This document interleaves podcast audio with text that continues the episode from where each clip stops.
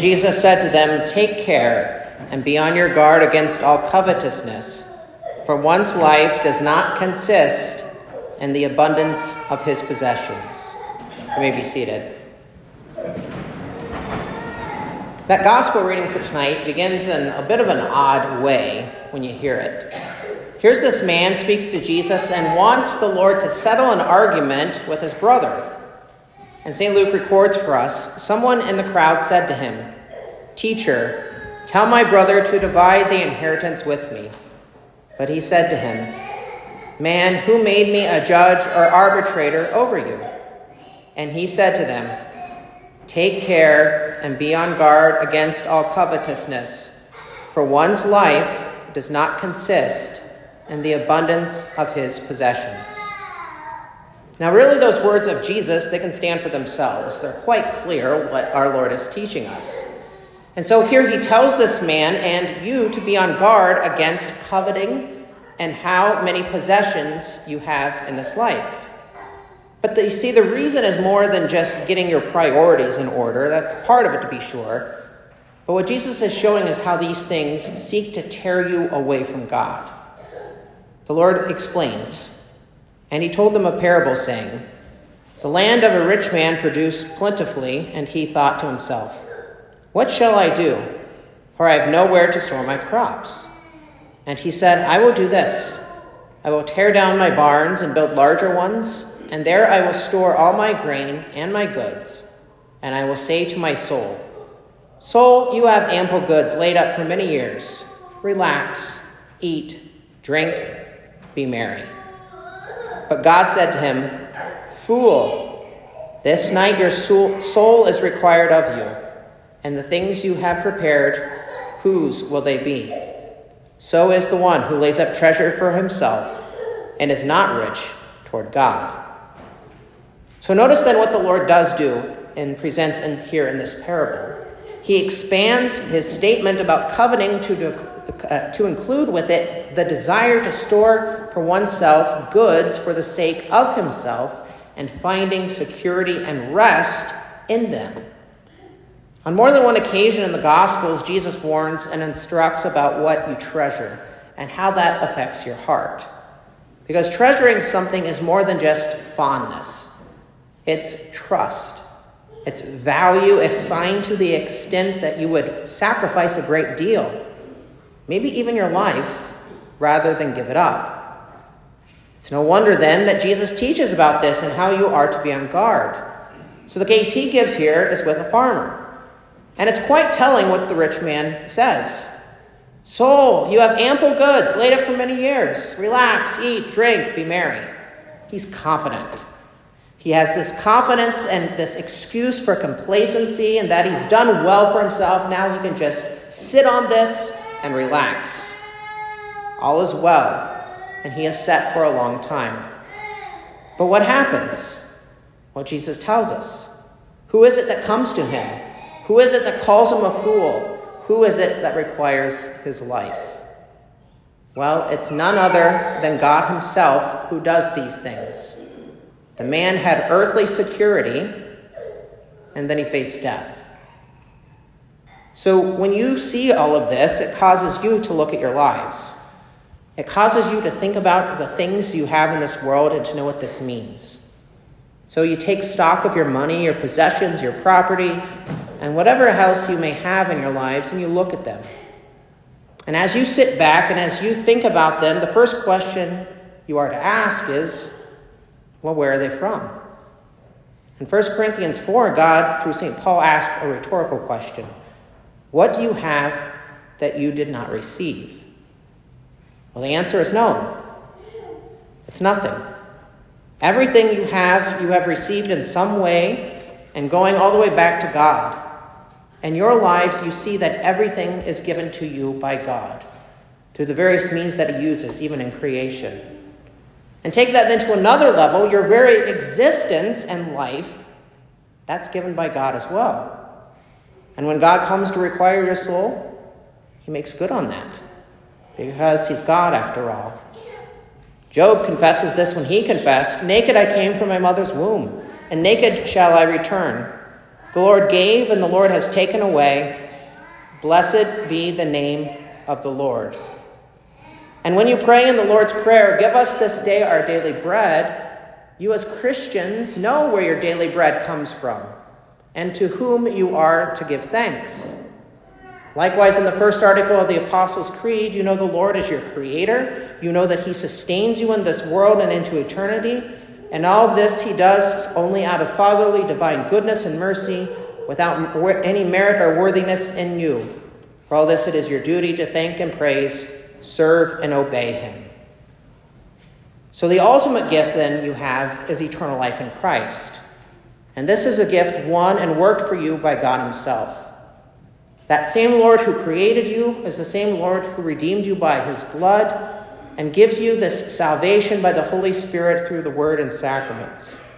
The Lord is the one who has done this all. The Lord is the one who graciously gives you forgiveness, life, and salvation in Christ. And here is a treasure that no moth or rust can destroy and last unto everlasting life.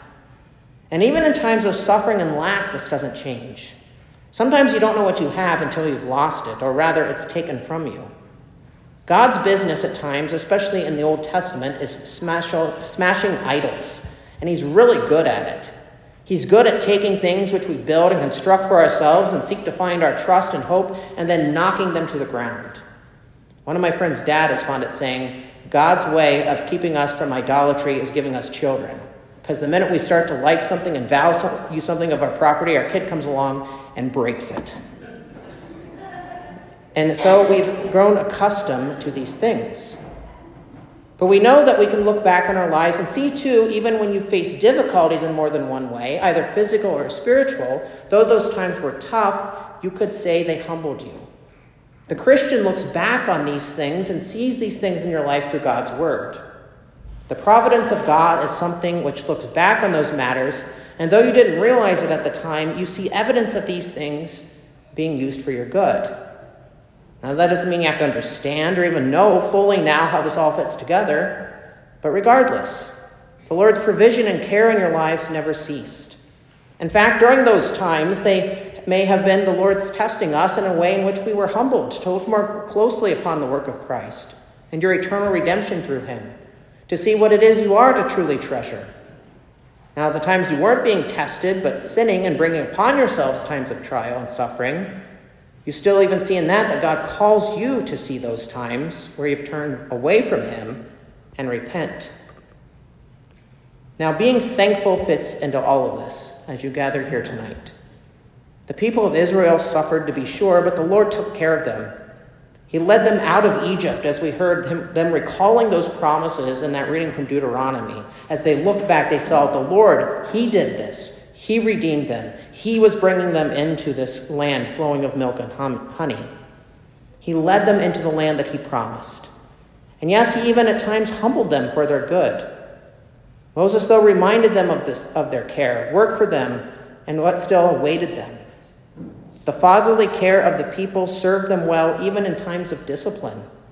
God gave them their daily bread. Sometimes this daily bread even came down from heaven in the form of quail and manna lasting those 40 years. But God, all of this, was fulfilling his promises to them and laying before them a future, showing them that their treasure was their Lord, who was taking care of them and leading them just as he said he would. Thankfulness is found in trusting God's work, past, present, and future. All this work sees its perfection in the work of Jesus by his perfect obedient life and his atoning death in your place. And God proclaims this to you, and that it's yours just as Jesus is risen from the dead and lives and reigns to all eternity. So, thanking God looks to Christ crucified for you. And thankfulness rests in the unending and unchanging faithful working of God. And God calls you to trust His word. He calls you to treasure it. He calls you to turn from your sin. He calls you to fear Him above all things. The Lord takes ple- pleasure in those who fear him and those who hope in his steadfast love, we heard in the gradual. He calls you to hear his voice. It's the same Lord who redeemed you by the blood of Christ, washed you clean in baptism, preaches to you his word, feeds you in a supper, who is your Father yesterday, today, and forever. And so taste and see that the Lord is good. Blessed is the man who takes refuge in him. This is the same Lord who led the people through the wilderness, who led them out of Egypt, the same God who took care of his people, the same God who takes care of his people even still to this day as he takes care of you. He's done this in your life for you as his child. He gives you daily bread, even if at times you go hungry for a while. His love is everlasting, and you know this as you look to Christ crucified for you. Give thanks to God this night, tomorrow, and the days ahead, because for he is good, and his steadfast love endures forever. He has done marvelous things. Cling to his word of promise and look to the future glory to come, where that feast never ends, and all of God's people are not apart, not distant, but together with the Lord for all eternity. Thanks be to God for such a future as we gather tonight and every day. Rejoice in Christ who heals and makes all things new as you are his new creation, washed clean in an heir of eternal life. What a joy to have such care, such mercy shown to you, and to be called a child of God through faith in Christ. He treasures you, his dear child. And God teaches you something else in the epistle reading. The desire for your life as a Christian is that your heart be grateful and cheerful in giving back to the Lord and to your neighbor. Look outside of yourself when it comes to the harvest you reap. Sin is turned inwardly. In the large catechism, Luther comments on the ninth and tenth commandments, which deal with coveting. He says, For our natural instinct is that no one wants to see someone else have as much as himself. Each one acquires as much as he can. And that's an indicting thing as we think about then our goods, knowing that the Lord has given to them, but now what do we do with these things? What your heart treasures as you see the things of this world and how we want to treat the Lord that He's so graciously given to you. You see them, that they're from Him, that you use them in service to Him and to your neighbor. And that's not foolishness, that's godly wisdom. And rather than the spirit of coveting what your neighbor has or storing up for yourself an insane amount of wealth and possessions, you're to see the love of Christ in these things, and that whatever you ha- may have is a gift from God. Giving to God and your neighbor comes from a new heart given by the Holy Spirit. And as a Christian, delight in giving and serving your neighbor. Don't see this as a burden. Don't see this, but rather see this as a delight. God teaches you this. The Lord desires your heart to have a spirit of giving, not out of compulsion and guilt, rather in joy and cheerfully. Take this all to heart this night, dear people of God. Thinking about this in terms of Thanksgiving, you approach the day as one who does know the food on your table tomorrow and the company you may enjoy are gifts from the Lord.